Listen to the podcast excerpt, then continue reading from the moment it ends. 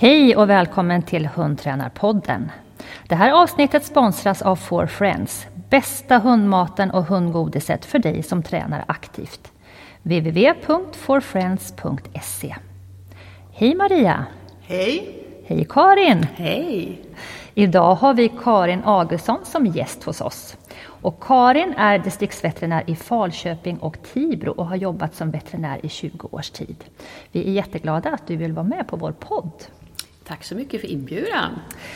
Eh, berätta lite grann om din yrkesbakgrund, Karin. Ja, jag är ju smådjursveterinär eh, och har jobbat med smådjur under hela min karriär. Jag har aldrig jobbat med stordjur trots att jag jobbar på distriktsveterinärerna. Eh, jag har jobbat på allt ifrån en liten klinik med mig och en sköterska till mellanstora kliniker, djursjukhus och varit överveterinär på, för smådjursdelen då hos distriktsveterinärerna. Och där jobbar jag nu sen, ja det är fem år jag har jobbat där mm. faktiskt. Mm. Vad, vad, är det bästa? Varför väljer man att bli veterinär? Dum fråga kanske. Det säger sig ju självt egentligen. Men varför valde du att bli veterinär? Alla små barn vill väl bli veterinär? ja. Eller alla små tjejer ska jag säga. Ja. Ja. Eh, jag jobbade faktiskt med reklam och marknadsföring i tio år först. Aha. Ja, så jag kommer från den branschen men ville ju bli veterinär redan när jag var liten och sen så mm, hade jag ett litet avsteg eller sidosteg där. Eh, det bästa med veterinäryrket generellt sett tycker jag nog är att det finns så otroligt många olika saker man kan jobba med. Man kan vara helt administrativ och jobba med stora EU-frågor eller man kan jobba på någon liten klinik helt ensam eller man kan jobba med massor med avancerad utrustning som på vilken IVA eller akutsjukhus som helst. Mm. Eh, och sen så är ju för mig personligen så tror jag ändå att det som lockar är ju att man faktiskt får hjälpa de där små djuren. Mm. Det var därför du valde mm. det från början? Ja. ja. Vad är det sämsta med veterinäryrket då? Eh, det sämsta med veterinäryrket skulle jag säga är sociala medier. Hetsen på veterinärer mm. i dagsläget är inte rolig. Det är många, många som har tagit livet av sig. Det är många som är sjukskrivna på grund av hetsen. Eh, och på något sätt så just det här att det finns så väldigt många djurägare som uppfattar att veterinär är ett höginkomstyrke, vilket det faktiskt inte är. Eh, de tror också att om jag tar fler blodprov eller röntgenbilder så tjänar jag mer, vilket jag inte gör.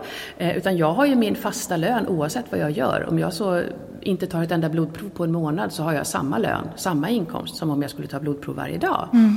Ehm, och sen också så någonstans så glöms det bort i den här hetsen som så lätt blir på nätet att de allra, allra, allra flesta veterinärer, 99 procent skulle jag tro, är faktiskt veterinärer därför att de älskar djur och vill göra någonting bra för djuren, inte för att de vill tjäna pengar. För då hade jag stannat kvar inom reklam och marknadsföring. Jag hade liksom högre lön då än som veterinär. Mm.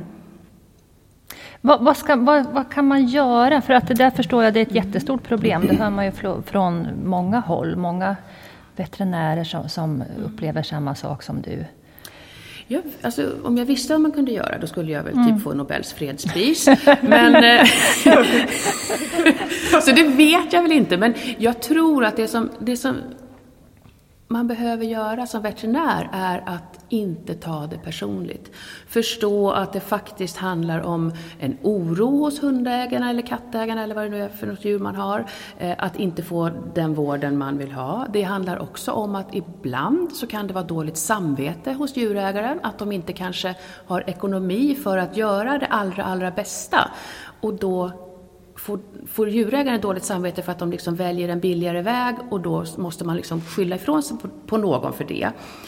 Eh, och att man också som veterinär liksom ska tänka att det är inte mig det är fel på, det är tidsåldern och internet och sociala medier. Mm.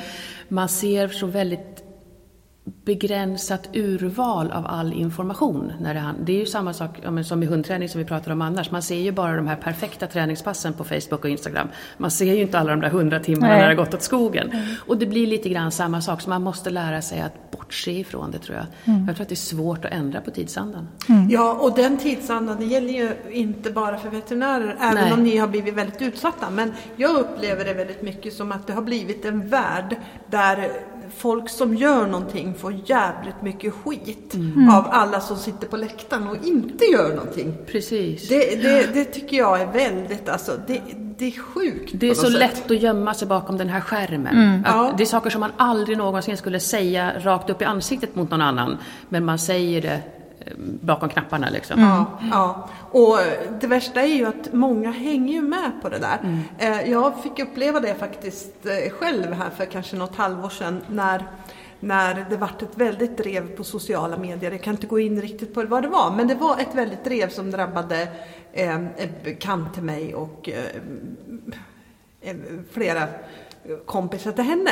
Och då var det ganska många av mina vänner också som hängde med i det där drevet. Och de hade ju bara hört en sida av den historien som verkligen, verkligen inte stämde.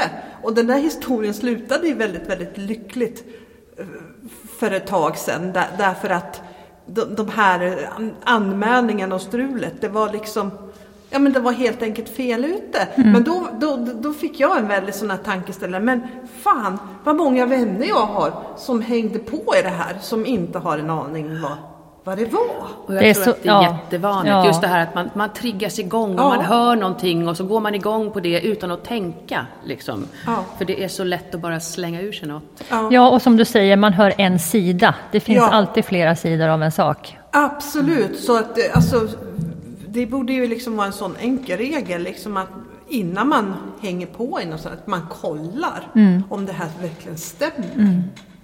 Och, och, och inte kolla med en enda person utan liksom Ja, nu, nu tror jag att de här personerna var ganska liksom lite hårdhudade och lite stabila så de tog, tog inte så illa vid sig. Men det, för mig var det liksom en ögonöppnare liksom att det var så många som drogs med det där. Mm. Kloka människor i vanliga fall tycker man, men Typ, ja.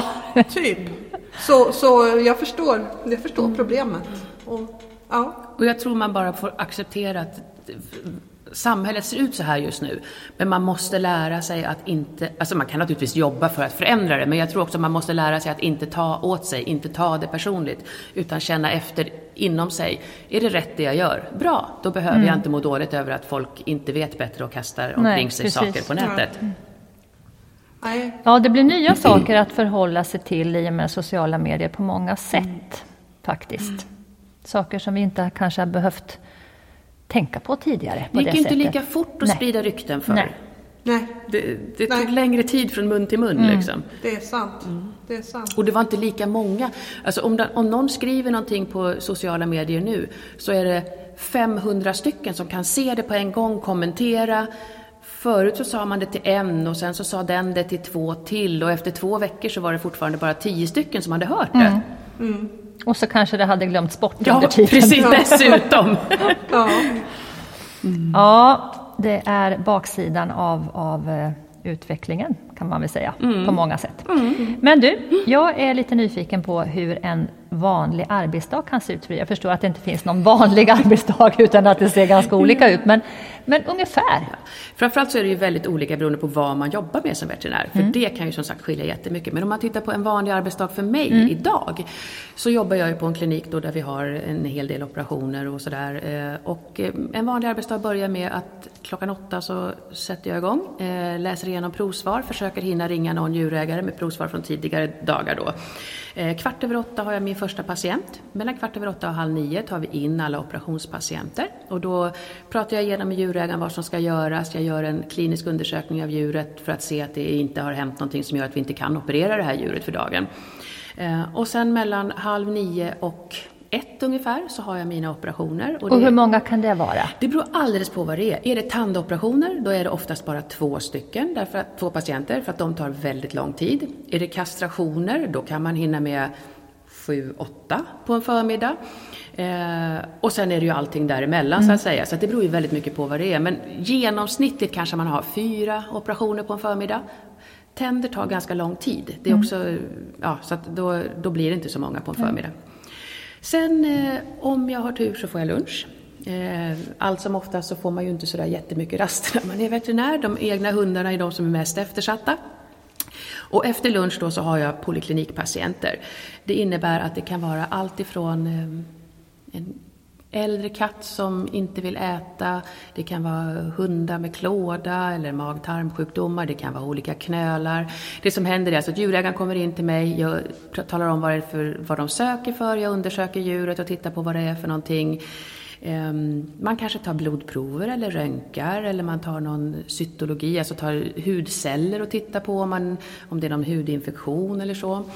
Ehm, och eh, ofta så får man ju då, man kanske tar ett prov och sen kommer nästa patient in medan det här provet eh, förbereds av sköterskan medan jag tar nästa patient och sen går jag tillbaka och svarar ut de här provsvaren medan provet från patient nummer två då görs i ordning av sköterskan. Eh, och sen så på slutet av dagen så har jag hemgångar av operationspatienter när de då är vakna och pigga. Eh, under den här perioden så är det ju också så att emellanåt så kan det vara någonting inne på operation som man eh, måste kolla upp. Då. En patient som kanske inte har vaknat på det sättet som vi önskar eller som inte vill komma igång och äta eller så, som man kan få rycka in emellan. Så man blir lite grann, man har liksom flera parallella saker på gång. Det är väl en vanlig arbetsdag. Det låter ganska intensivt. Ja, och mm. då ska jag väl ändå säga att jag jobbar inte på djursjukhus nu Nej. och på djursjukhus är det ännu mer intensivt. Medan jag jobbade på ja, djursjukhus eller större klinik då så hade jag ju oftast tre parallella patienter hela dagarna. Man hade en ny patient var 15 eller var 20 minut. Eh, och då är, kan man ju säga att en hältutredning tar minst 45 minuter mm. så att det blir, då är det intensivt. Jag har lite, jag har lite lyxigt nu. Med ålderns rätt. Sen är det klart, ju, mer man, ju längre man har jobbat, desto snabbare går det att göra saker också. Ja, det är klart. Mm. Det är klart. Men du, vad, är det, vad är det ovanligaste djur du har behandlat? Ja, det ovanligaste djur jag har behandlat, det beror ju på vad man menar med ovanligt. Ovanligt på klinik, det är mm. ju att vi får in hästar eller får eller getter eller grisar och det har jag faktiskt haft inne på klinik. Ja. Eh, annars så är det ju eh, spindlar, reptiler eh, av olika slag. Vad, sö vad, söker man för med sin spindel? Att man tror att benet har gått av fast det ah. råkar vara så att de har ömsat skinn. Så okay. jag har bara haft en spindel. det ska också sägas att jag är livrädd för spindlar så jag vägrar ta emot sådana egentligen.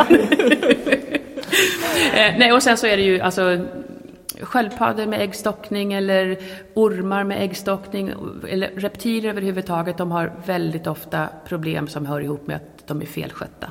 Därför att folk okay. vet inte hur man ska sköta om dem. Nej. Eh, så det är väl de, ja, så mycket ovanligare djur än så har jag inte haft. Nej. Men spindlar låter ganska ovanligt. Ja, men jag har bara haft en. Ja. Ehm, du, du är ju inte bara veterinär, du är ju också hundtränare. Kan du berätta lite om eh, vad du har för hundar idag och vad du har eh, gjort i din hundträningskarriär? Oj, oj, oj. Eh, idag har vi fyra border collie, en chihuahua och en eh, pudel som jag inte vet om hon kommer bli dvärg eller toj. Det visar, får framtiden utvisa för hon är bara fyra månader. Eh, jag har ju jag började min lydnads, eller jag började egentligen med pointer för väldigt, väldigt länge sedan och tränade stående fågelhundsjakt. Eh, för att jag jobbade på ett ställe som födde upp pointrar. Eh, och sen övergick jag till en irländsk varghund som jag faktiskt tävlade ända upp i lydnadsklass 2. Eh, tyvärr blev han bara två år gammal för han var ganska sjuk och sådär så att han dog då så jag hann aldrig längre än till tvåan. Sen har jag haft eh, tre stycken Berger de Pyrénées eh, Apoallong, alltså den långhåriga varianten. Och de har då allihopa tävlat lydnad till lydnadschampions och agility till agility champions. Vi har varit med i eh, eh ja, tävlat SM naturligtvis. Silverplats på SM som bäst i agility med dem. Ehm, och sen efter det då så blev det de här, de som vi har nu. Eh, och jag har väl hållit på, jag började ju med, eller jag började med fågelhundsjakten, sen lydnad, sen var jag inne på agility och när kroppen sa ifrån att jag inte kunde springa längre så fick jag lägga undan agilityn och gå över på lydnaden helt och hållet igen.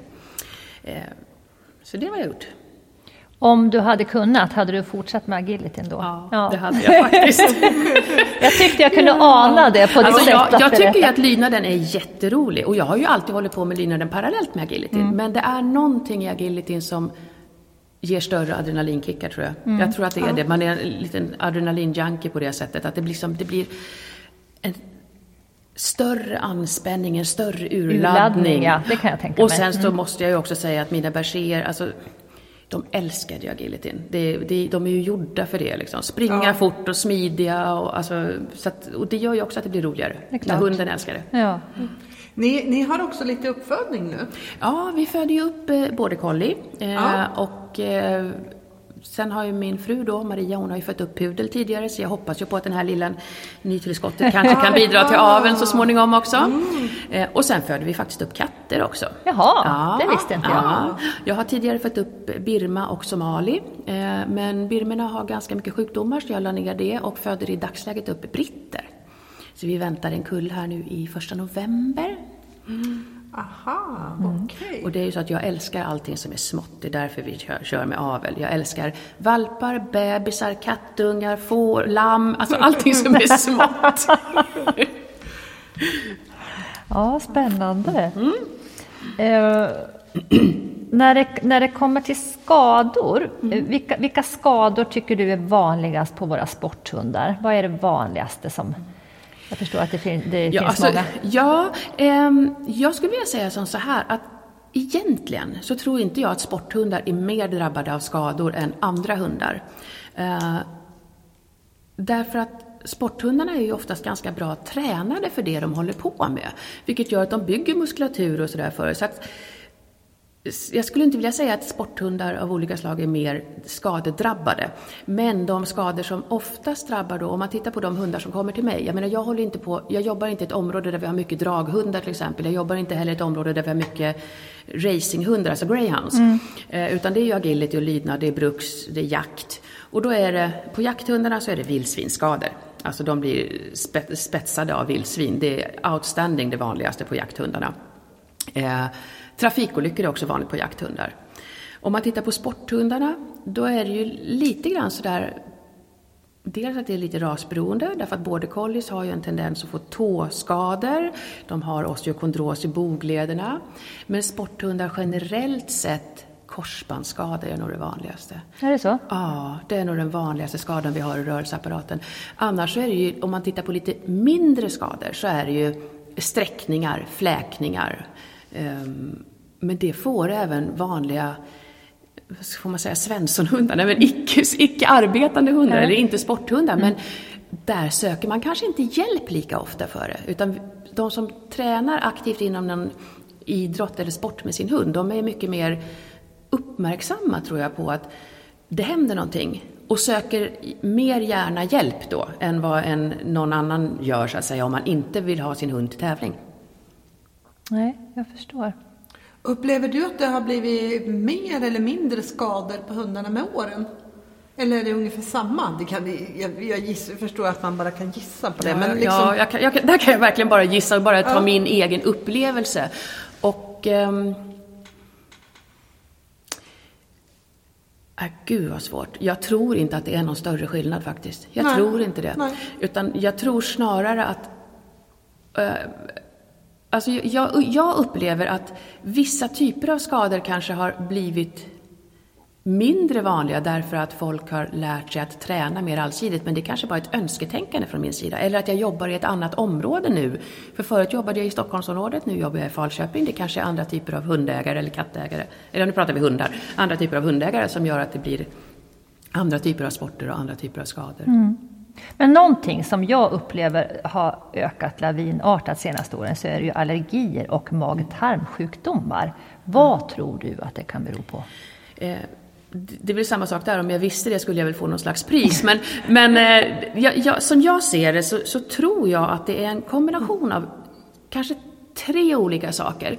Det ena är, eh, precis som hos människor, att vårt immunförsvar har lite för lite att jobba med.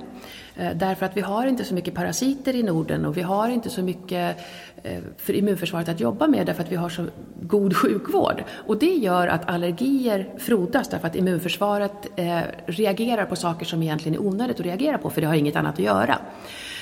Och det gäller ju även mag-tarmsystemet faktiskt.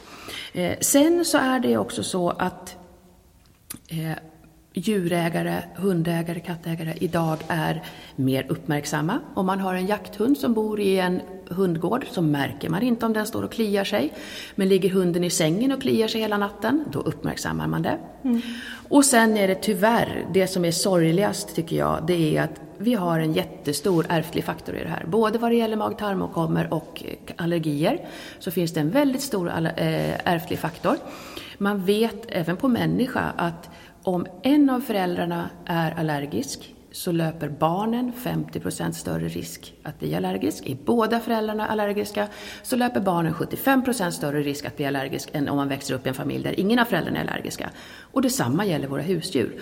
Och eftersom vi avlar och väldigt många uppfödare tyvärr har skygglappar för kliande hundar eh, så avlar man på hundar som kanske har en allergi.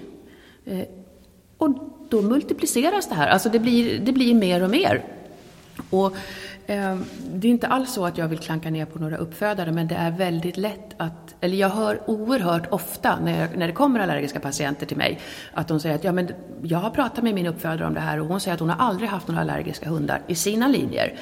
Och, och, tyvärr så stämmer ju inte det, för jag kan ju ha flera hundar från samma uppfödare. Så jag ser det ju liksom att det finns. Ja. Mm.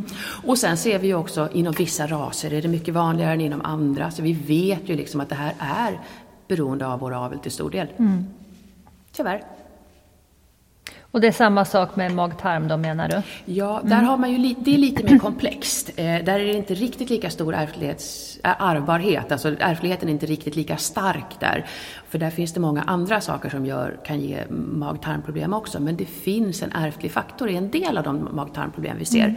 Sen så är det ju också där då att om immunförsvaret inte har saker att jobba med så kan den börja reagera, eh, kan det börja reagera eh, på sånt som den inte ska reagera på.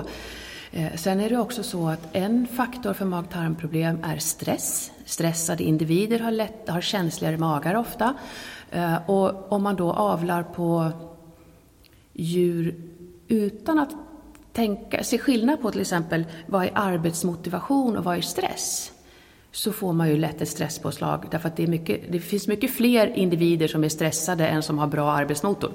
Eh, och, och där kan man ju då få utslag på mag-tarmsjukdomar också. Sen vet jag inte, jag har inget fullständigt svar på det. Men... Nej, men den är ju ganska intressant som du säger, att, det, att just det här skillnaden mellan stress och, och arbetsmoral. Mm. Och där tror jag att många, att det kan vara svårt för många att avgöra vad som är vad. Jag vet många raser, framförallt vallhundsraserna, eh, både inom sheltie, ossi, border collie, kelpie, där man där det finns ett antal uppfödare som faktiskt är jättemedvetna om det här och sen så finns det ett antal som kanske inte alls har lika stor medvetenhet om det. Och det är svårt därför att en stressad hund, så länge den inte, det inte slår över så är det lätt att misstolka det för att den faktiskt bara vill jobba. Mm. Och jag tänker också att vi avlar ju mer och mer mot högintensiva mm. hundar. De ska vara reaktionssnabba och de ska ha lite lagom med nerv. Alltså, det, blir ju, det är ju lite som inom ridsporten också mm. känner jag att man, man vill ha de här lite mer högtempererade med, som ligger högt i blod. Och det är klart att det, det ser medför, ju flashigare ja, ut liksom. Det... det medför ju också vissa baksidor mm, mm. såklart. Mm. Tycker du att du kan följa också vissa raser hur eh, är det så här att man märker tydligt att vissa raser är mer sjuka än andra generellt sett? Liksom? Ja, jag kan väl säga så här, det finns väl ingen ras som är helt frisk. Alltså, så, det gör det tyvärr inte.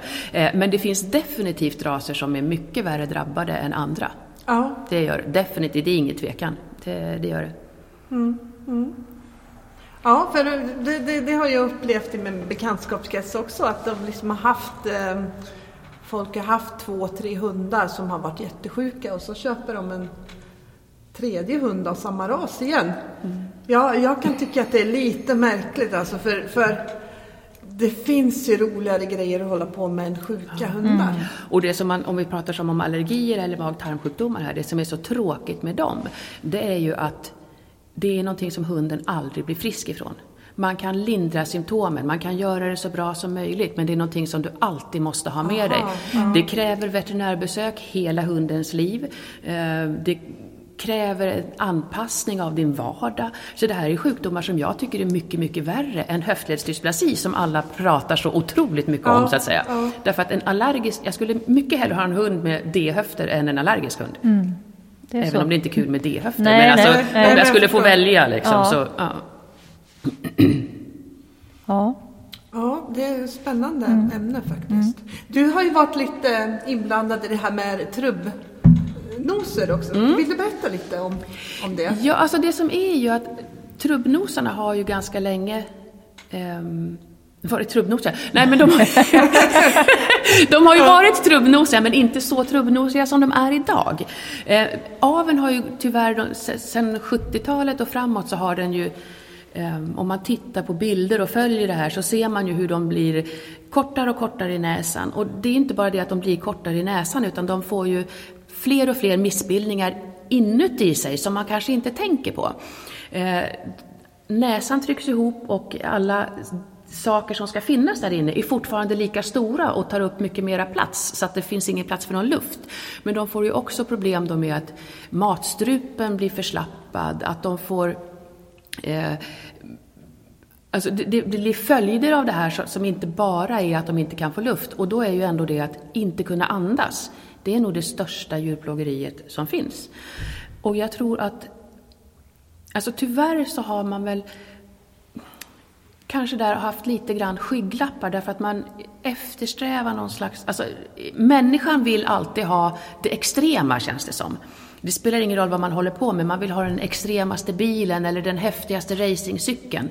Man vill ha den hunden som är mest typad, alltså mest intryckt eller har rundast ögon eller har... Ja, alltså det, ska se så extremt ut som möjligt och, och tyvärr så eh, leder ju det till, alltså andningsproblem är jag kan bara säga att det är, för jävligt rent ut sagt. Mm. Det finns ingen, alltså, försök att springa och andas genom ett sugrör med en klädnypa för näsan så vet man hur man har det när man är en bulldog. Mm. Eller någon annan truppnos. Mm. Och de som är mest drabbade det är ju naturligtvis alltså, franska bulldoggar, mopsar och engelska bulldoggar. Ja. Och tyvärr så har ju de också väldigt många andra sjukdomar. De är ju extremt drabbade även av missbildningar i ryggen, missbildningar i leder. Eh, och det handlar ju också om den här eh, att de är liksom ihoptryckta, att liksom kroppen inte utvecklas normalt. De får, och förutom det så är de dessutom väldigt mycket allergiska. Så att de, de har fått mycket av allt tyvärr. Mm. Och det är jättesynd för det är oftast otroligt trevliga hundar. Ja. Om, man hade, om jag hade en, en hund som, med deras temperament som var frisk, det skulle ju vara rena drömhunden. Faktiskt. Så ja, det, ja. Och, men, men vad, vad, vad, tycker uppfödarna om det här då? Är, alltså, är det blandat eller? Är det... Ja, alltså, det, det, är säkerligen blandat. Eh, de uppfödare som hörs, det är ju de som säger att de jobbar för att de inte ska vara, alltså de inte ska ha andningsproblem. Och de säger också att hundarna inom deras egen uppfödning har mycket mindre andningsproblem än många andra. Eh, men om man tittar på utställning så är det fortfarande så att de som premieras klarar inte att springa ett varv i ringen utan att bli blå om tungan. Och det är, liksom, det är fruktansvärt. Uppfödarna, jag, jag, jag förstår inte riktigt själv faktiskt varför man har sådana stora skygglappar. För att jag det finns ju, alltså det finns de som avlar på att inte ha fullt så korta näsor, inte ha fullt så mycket missbildningar. Men, som, men, men betingar de inte lika högt eh, pris då? då? Eller vad, vad där, är, är de liksom inte... De meriteras inte, de, vad ska man säga, de får inte lika bra pris på utställning, skulle Nej. jag vilja säga. Okay. Mm, jag tror att det är där som mm. det stora problemet mm. faktiskt ligger. Och jag skulle önska att det gick snabbare att förändra det här, därför att Eh, rasklubbarna har sagt att de har jobbat för det i 20 års tid och fortfarande kan hundarna inte andas. Så någonting annat måste göras. Det svåra är att det är ju inte olagligt att äga en sån här hund, utan det är olagligt att avla på dem. Men jag kan inte anmäla någon, en uppfödare för det om jag inte har bevis för att den här hunden som hon har är dräktig och att det kommer bli... Alltså det, det är sån här moment 22. 22. Ja, eh, det är jättesvårt. Men, men en, en liten fråga där. Man kan ju operera dem va? Mm. Om de, Går det på försäkringen och sådär? Eller, får man, det, eller har de friskrivit det, är det är olika på olika försäkringsbolag. Eh, de flesta försäkringsbolag i dagsläget täcker ju inte de operationerna. Det finns enstaka försäkringsbolag som gör det. Men det man ska komma ihåg det är också att hur mycket du än opererar så är det, de blir inte friska. Nej. De blir bättre. De- en del ja. blir lite bättre, en del blir ganska mycket bättre. Det är ingen som blir mycket bättre. Nähä, okej. Nej. okej. Så att det är tyvärr alltså. Men är det, är det ganska komplicerade operationer då? Ja, eller? det är det också. Det är ju, dels är det ju som så att, att söva en trubbnos är ett stor, en stor risk. Man måste alltid söva dem på ett väldigt speciellt sätt. Man måste ha liksom tillgång till intensivvård och sådär därför att det är en jätterisk att söva dem. Och att sen då dessutom ar- arbeta kirurgiskt i luftvägarna när de redan har svårt att andas, det är komplicerat. Så det är inte någonting som man gör liksom på den här lilla veterinären som bara har en sköterska, det, utan det kräver lite mer utrustning.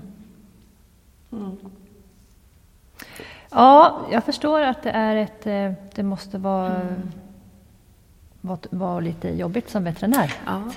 Och, och framförallt så är det jobbigt att se att det är så många människor som, trots hur mycket det har pratats om det här, så förstår de inte att deras egen hund, för det är framförallt de som köper, alltså valpköparna som kommer in, de förstår ändå inte vad det är de har köpt. Nej. Och jag vet inte hur man ska nå ut mer än vad, vi, vad man liksom... För vi, vi når ju ut till de som redan vet. Vi når inte ut till de som inte vet. Nej. Nej. Just det. Nej. Men, men vad, vad skulle du annars vilja ge för tips till, till alla oss som tränar hund aktivt för att försöka förebygga skador? Nu tänker jag inte på trubbnos här. Nej. ja. ehm, där tror jag att, fram, för, för det första så tycker jag att de allra flesta som håller på med sporthundar är väldigt medvetna och väldigt duktiga. Eh, men det som man framförallt ska tänka på tycker jag, det är allsidig träning. Mycket går lös i skog och mark, eller ja, om man inte kan ha hunden lös för att den jagar eller så, eller inte lyder på inkallning, så ha en lite längre koppel på den och gå off track. Um, inte följa liksom grusade vägar eller asfalterade vägar eller upptrampade stigar utan gå ut och gå i riset. Det är jättebra nyttig träning. Ehm, försök träna olika saker, kanske olika dagar i veckan så att hunden får lite omväxlande träning. Och framförallt, låt din hund vara fysisk. Alltså, va, om man tittar på eh, vad en hund klarar och vad vi låter dem göra så utnyttjar vi deras fysik till alltså en procent av deras kapacitet. Eh, En hund har inga problem med att springa 5-6 mil om dagen eh, i oländig terräng, hoppa, skutta. Och vi, alltså det är inte många människor som orkar motionera sin hund Nej. så mycket. Det tror jag är ganska få faktiskt. Men, ja, eh, och framförallt alltså, göra det allsidigt. Och sen så skulle jag ju också vilja slå ett litet slag för eh, det här att det är inte farligt att motionera valpar och Nej, det var unghundar. precis min Nej. nästa fråga.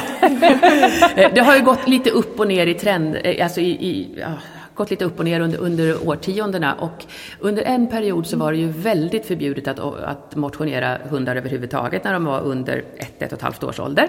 Väldigt många uppfödare och ägare av storvuxna raser tror fortfarande att det är så.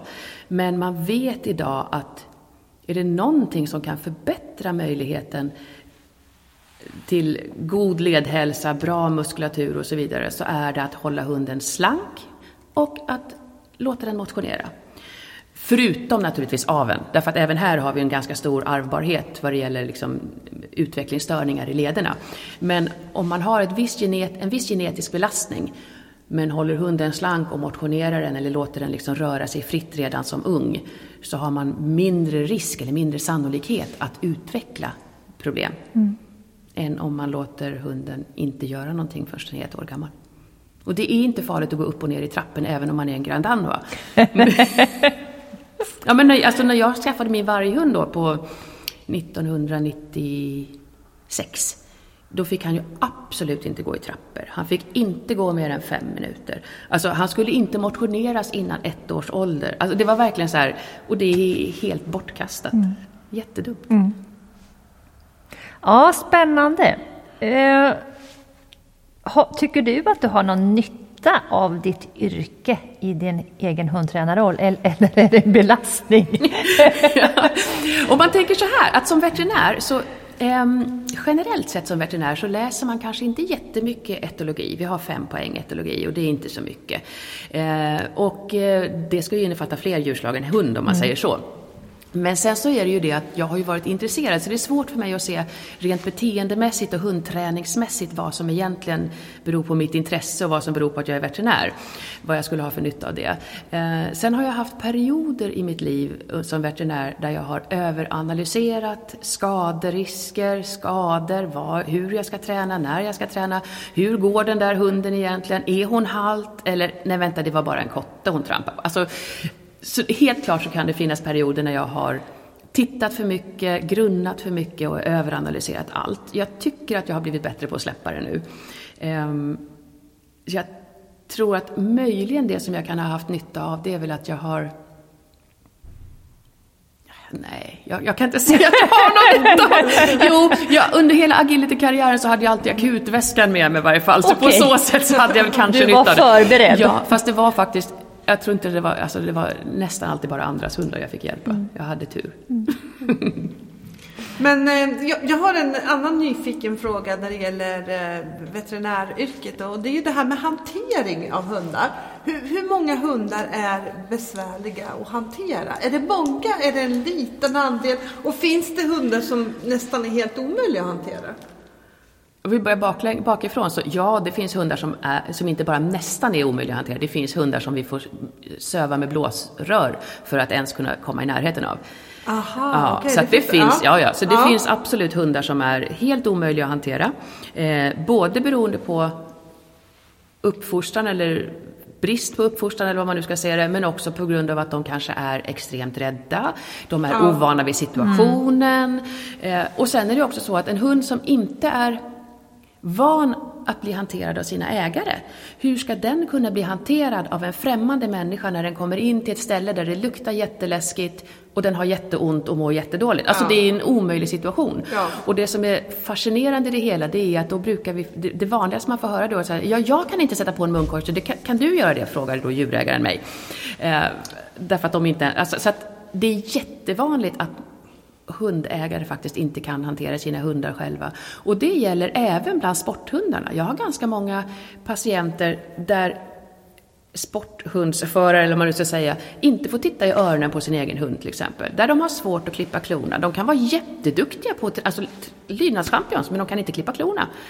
Eh, så jag tycker att hanteringsträning, jag älskar att du, alltså, du och Siv hade i när var det? Någonstans i varje fall under någon av kurserna jag har varit på för dig Maria så har ni haft hanteringsträning och det här med omvänt lockande, att det är jätte, alltså, ja. Det skulle jag vilja att många fler kunde göra. Bara att, har man ett omvänt lockande så kan man åtminstone kanske låta hunden stå eller sitta stilla medan någon tar i den. Mm. Ja. Alltså den typen av träning skulle ju underlätta enormt mycket.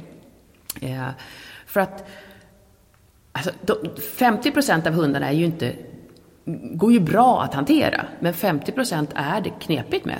Det, ja, det är, så, så pass mycket? Ja, ja, ja. ja. ja för jag, jag, kan känna faktiskt att det är en sak som jag själv i alla fall har blivit väldigt mycket mer noggrann med. Med, med tiden, liksom. det, jag kan, jag kan ha lite ångest ibland när jag tänker på det. Fan, jag har lagt ner så mycket tid på att träna på andra saker och så varit så dålig att träna på sådana saker.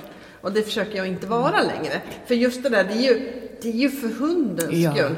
Det är för att den ska ja. må bra i den situationen. Är de vana med att hantera det och man har tränat på det ganska mycket, då känner de igen sig åtminstone mm. i det. Liksom. Ja, för jag kan ju nästan alltid lösa situationen så. Alltså jag kan ju på något sätt lösa det med mediciner eller med tvångsmedel så att jag kan undersöka hunden. Ja. Men det är inte schysst. Nej. Hunden är jätterädd, blir jättestressad och är dessutom sjuk. Mm. Ja. Alltså, det är inte schysst att utsätta den för den situationen och det kan bli riktigt traumatiskt för hundarna. Alltså, så att, jag, jag, rekommenderar verkligen, jag hade, under en, en, period så hade jag ganska mycket valpkurser själv. Ja. Och jag hade alltid med hanteringsträningen, och, alltså för att det är så mycket bättre för hundarna att slippa stressen. Mm. Har du blivit skadad någon gång? Biten eller blivit skadad på annat sätt? Som, som eh, jag har blivit påhoppad av en rottweiler. Som tur var så klarade jag mig millimeter därifrån. Jag har blivit biten, men aldrig illa. Eh, däremot har jag kollegor som har blivit väldigt illa bitna. Eh, katter har jag blivit riven av, men jag har aldrig blivit biten illa av någon katt heller. Alltså, ofta så lär man sig att läsa dem. Eh, och sen så lär man sig också att eh, skydda sig själv. Jag menar, blir jag skadad i mina händer så kan jag inte jobba. Nej, just det. Det gäller att ja, ja. Och sen så att man försöker förutse, att man försöker läsa hunden. Blir det här för stor press, sätt på en munkorg eller ge lugnande. Eh, och, och, så att nej, jag har aldrig blivit, jag har klarat mig. Däremot har jag blivit biten innan jag blev veterinär. Ja, okej.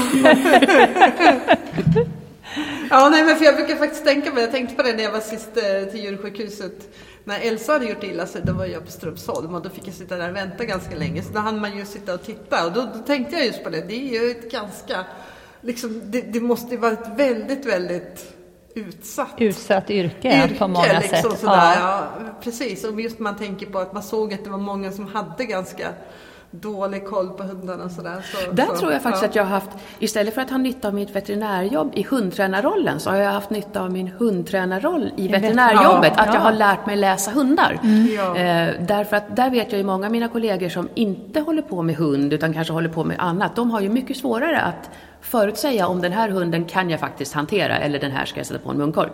Eh, så, omvänt har jag haft nytta av det. Ja, men det är ju, det är ju superbra. Ja. Superspännande faktiskt. Men eh, när det gäller det här med hantering så vet jag att du eh, går en utbildning just nu i någonting som kallas eh, Fearful. Nej, Fear, fear free! Fear free! Ja, inte fearful, nej. Hantering. Kan Ja. du berätta lite om det? Ja, det finns en, en internationell sammanslutning som heter Fear Free certifiering, eller man, man blir certifierad då. Och det handlar ju väldigt mycket om att vi ska försöka hjälpa de djuren som kommer till kliniken som är rädda för att inte utsätta dem för den här stressen. Det kan ju till exempel vara så att jag, om, jag, om det kommer in en, en hund som eh, är väldigt stressad av att komma på kliniken och jag inser att för att vi ska kunna göra någonting med den här hunden så kommer jag ändra behöva använda mig av tvångsmedel eller skicka hem den igen. Skicka med djurägaren ett recept på en liten lugnande medicin till exempel som man kan ge då hemma. Eh, så får vi boka om besöket, de kommer in en annan dag och då har vi förberett oss lite bättre. Vi låter till exempel, för dels, dels så kan de då få den här lite lugnande medicinen hemma och sen så får de sitta kvar i bilen tills det är deras tur. Vi har förberett allting på rummet så att det inte behöver springa en massa folk ut och in. De får gå direkt in på rummet utan att sitta i väntrummet och stressa upp sig. Eh, när de kommer in på rummet så Ja, för min del då, eller för de, de, de här som, de veterinärer som, jag, som jobbar med felfri hantering, Eh, så låter man djuret ta den tiden den behöver. Gäller det en katt kanske det tar en kvart innan den vågar komma ut ur sin bur och då får den den tiden. Gäller det en hund så vill vi ju gärna att djurägaren kan ha jobbat lite grann hemma med hanteringen. Vi försöker hantera den på ett så lugnt och smidigt sätt som möjligt. Och känner man att det ändå går överstyr, då får man, alltså att det, eller att det är på väg att göra ska jag säga, så får man ge hunden lugnare för att man inte ska få in en negativ spiral där hunden utsätts för trauma och därför blir förvärrad för varje veterinärbesök. Och sen så brukar man då också gärna ge hundägaren i läxa att till nästa besök så ska du ha tränat på den här grejen på ett positivt sätt. Jag, vi som jobbar med den här fear-free hanteringen har ju ofta kontakt med beteendetränare, alltså hundtränare som, eller katt, inom kattbiten också, då, som kan hjälpa till med att lägga upp en träningsplan eh, för hur man ska göra det. Eh, Så det finns en hel del och det blir fler och fler veterinärer som är intresserade av det här med felfri hantering. När jag började som veterinär då var det liksom inte då var det inte aktuellt överhuvudtaget utan då skulle bara djuren acceptera att vi gjorde det här. Men nu, nu, nu har man ju kommit fram till att det är väldigt onödigt att utsätta dem för det. Och det finns jättemycket man kan göra för att det ska bli så stressfritt som möjligt och så eh, liten risk för trauma och bestående men. För det kan faktiskt bli bestående men om man tvångshåller en hund för att klippa klorna till exempel, som man gjorde när jag började på veterinärhögskolan. Då slängde man ner den på bordet och så fick den ligga där medan en sköterska klippte och man kunde vara tre man som höll fast den och det är inte schysst. Det är inte förenat med god djurhållning. Liksom. Eh, så att det man kan rekommendera är ju att om man har en hund som är stressad eller rädd för veterinären, leta efter en klinik som har en veterinär som är Fair-Free certifierad. Och det gäller även för katter, för det, det liksom gäller oavsett djurslag egentligen. Jag hade ingen aning om att det fanns ens en gång. Hade du det Maria? Ja, jo, du jag har det? hört lite, Ja, ja. okej. Ja. Ja, men vad spännande. Kul att höra att, att det går framåt. Ja, verkligen. Eh, Ja, vi hoppas vi får höra dig i något mer avsnitt. Ja. Jag tyckte det var jättemycket spännande saker som du har berättat för oss. ja, verkligen. Ja. Ja, vi får väl se om det dyker upp några fler frågor så får ni höra av er. Ja, Ja, men det kommer Det vi, ska vi göra. absolut att göra. definitivt. Stort tack Karin för att du ville vara med oss. Tack för att jag fick vara med. Jätte, jättetack. Och det här avsnittet sponsras av For Friends, bästa hundmaten och hundgodiset för dig som tränar aktivt. www.forfriends.se